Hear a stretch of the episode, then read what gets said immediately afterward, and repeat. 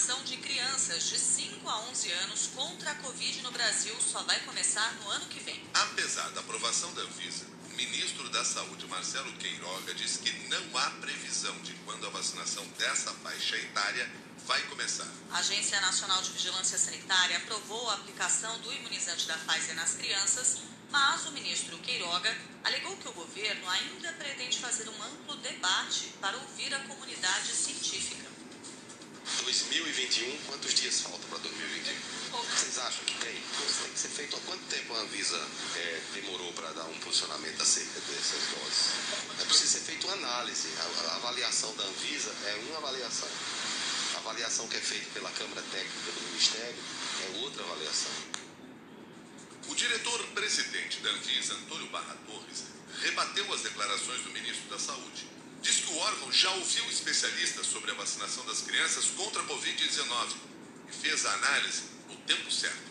Fizemos a análise que tinha que ser feita no melhor tempo possível e o que esperamos agora é uma análise o mais rápida possível, certamente tão célere quanto nós mesmos já fomos, para que o decisor de fato, o decisor é o Ministério da Saúde, que toca o Programa Nacional de Imunizações, decidir pela, pela recomendação que fizemos.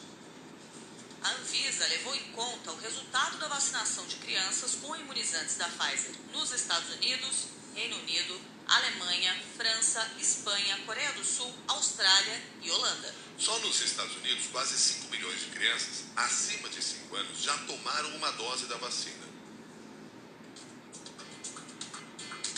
A decisão da Anvisa teve o apoio das sociedades brasileiras de infectologia, pediatria, imunologia, imunizações e pneumologia. Numa atitude considerada intimidatória contra os técnicos da Anvisa, o presidente Jair Bolsonaro anunciou que vai divulgar os nomes de quem aprovou a vacina da Pfizer para crianças. Bolsonaro voltou a relativizar a importância da imunização e disse que cabe aos pais decidirem se vão vacinar os filhos ou não.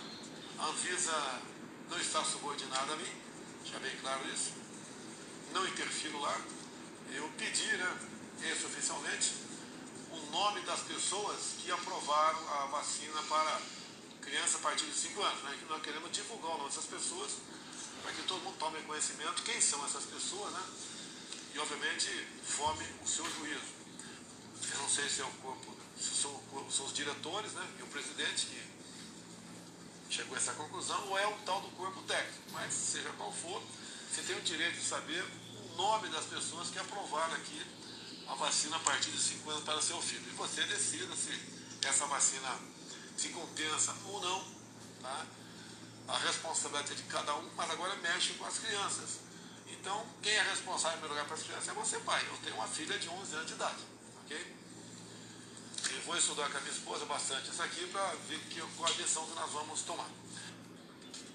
Em outubro, cinco diretores da Anvisa foram ameaçados de morte por causa da possibilidade de incluir o público infantil na campanha de vacinação contra a Covid-19. Ontem, o diretor-presidente da agência, Antônio Barra Torres, criticou o movimento antivacina, que é estimulado pelo presidente Jair Bolsonaro. O acirramento dessa violência anti-vacina vai num viés crescente e é importante que falemos enquanto há tempo, antes que eventuais ameaças como essas e outras se concretizem. 6 horas, 7 minutos agora. A Polícia Federal afirmou ao Supremo Tribunal Federal que o presidente Jair Bolsonaro teve uma atuação direta e relevante para gerar desinformação sobre o sistema eleitoral brasileiro. O relatório faz parte do inquérito que apura a divulgação de fake news pelo presidente Jair Bolsonaro contra as urnas eletrônicas. Bolsonaro foi incluído no inquérito por causa de uma transmissão ao vivo em redes sociais em julho, quando fez ataques sem provas às urnas eletrônicas e ao sistema eleitoral do país. Segundo a delegada da Polícia Federal, Denise Ribeiro, a live presidencial foi realizada com nítido propósito de desinformar de levar parcelas da população a erro quanto à lisura do sistema de votação. 6 e 8. O presidente Jair Bolsonaro negou qualquer interferência na operação da Polícia Federal contra o pré-candidato Ciro Gomes e os irmãos dele, Cid e Lúcio Gomes. Na quarta-feira, os policiais federais cumpriram a decisão de um juiz federal do Ceará para apurar um suposto esquema de corrupção envolvendo as obras da Arena Castelão. Os irmãos Gomes acusaram o presidente Jair Bolsonaro de interferir na Polícia Federal para proteger a própria família. Durante a transmissão semanal ao vivo pelas redes sociais, Bolsonaro negou que tem encomendado a operação e ironizou as acusações contra ele. Então, apesar daquela dupla lá do Ceará, aquela duplinha do Ceará, que vive metendo o dedo na cara de todo mundo, todo mundo é corrupto, todo mundo é ladrão, tá certo?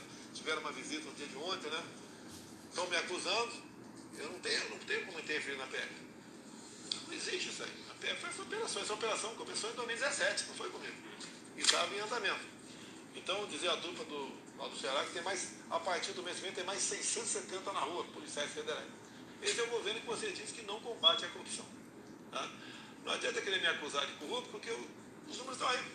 Algum escândalo? Ah, se tivesse um, qualquer escândalo no meu governo, a imprensa não estaria fazendo maior estardalhaço? Estaria. Pode haver corrupção no governo? Pode, nunca sabe. 6 e 9.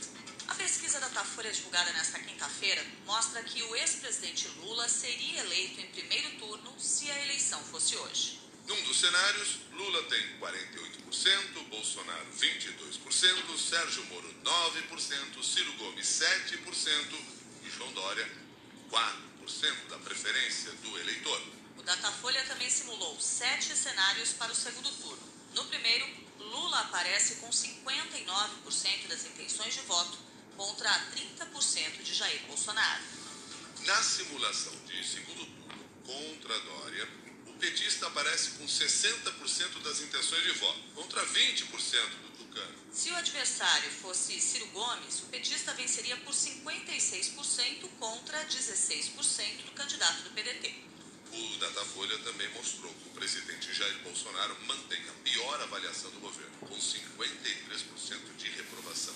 Apenas 22% aprovam o trabalho do presidente. Você está acompanhando os destaques desta sexta-feira do Jornal da CBN. Novo ministro do Supremo Tribunal Federal, André Mendonça, só vai começar a trabalhar em fevereiro, quando se encerra o recesso do Judiciário, que começa hoje. Depois de cinco meses da aposentadoria do ministro Marco Aurélio Mello, o Supremo voltou a ter 11 integrantes, com a posse do ex-advogado-geral da União. O novo ministro vai herdar cerca de mil processos que estavam sob a responsabilidade do ministro aposentado Marco Aurélio. Indicado pelo presidente Jair Bolsonaro, ele vai participar de julgamentos considerados polêmicos, como o bloqueio de perfis de apoiadores do governo nas redes sociais e a prisão em segunda instância. No primeiro compromisso depois da posse, André Mendonça participou de um culto religioso para celebrar a chegada ao STF e disse que o critério evangélico é de inclusão social. Obrigado à Assembleia de Deus, Ministério de Madureira. Obrigado aos líderes das demais igrejas e à Frente Parlamentar Evangélica. Talvez alguns se perguntem: por que realizar um culto de ação de graças por minha posse como ministro do Supremo Tribunal Federal?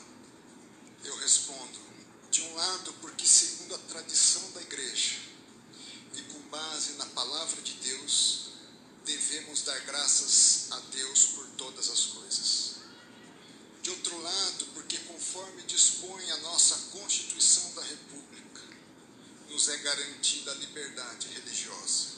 Sobre o aspecto religioso, alguém que reconhece e defende a importância do Estado laico. O único ministro do STF a comparecer ao culto foi Ricardo Lewandowski, que também fez discurso. Não é nenhum defeito ser religioso. Pelo contrário, é uma virtude. É porque quem é religioso cultiva valores, cultiva princípios e saberá, como ministro, cultivar os valores e os princípios da Constituição Federal, que tem como pilar fundamental o princípio da dignidade da pessoa humana. 6 horas, 13 minutos.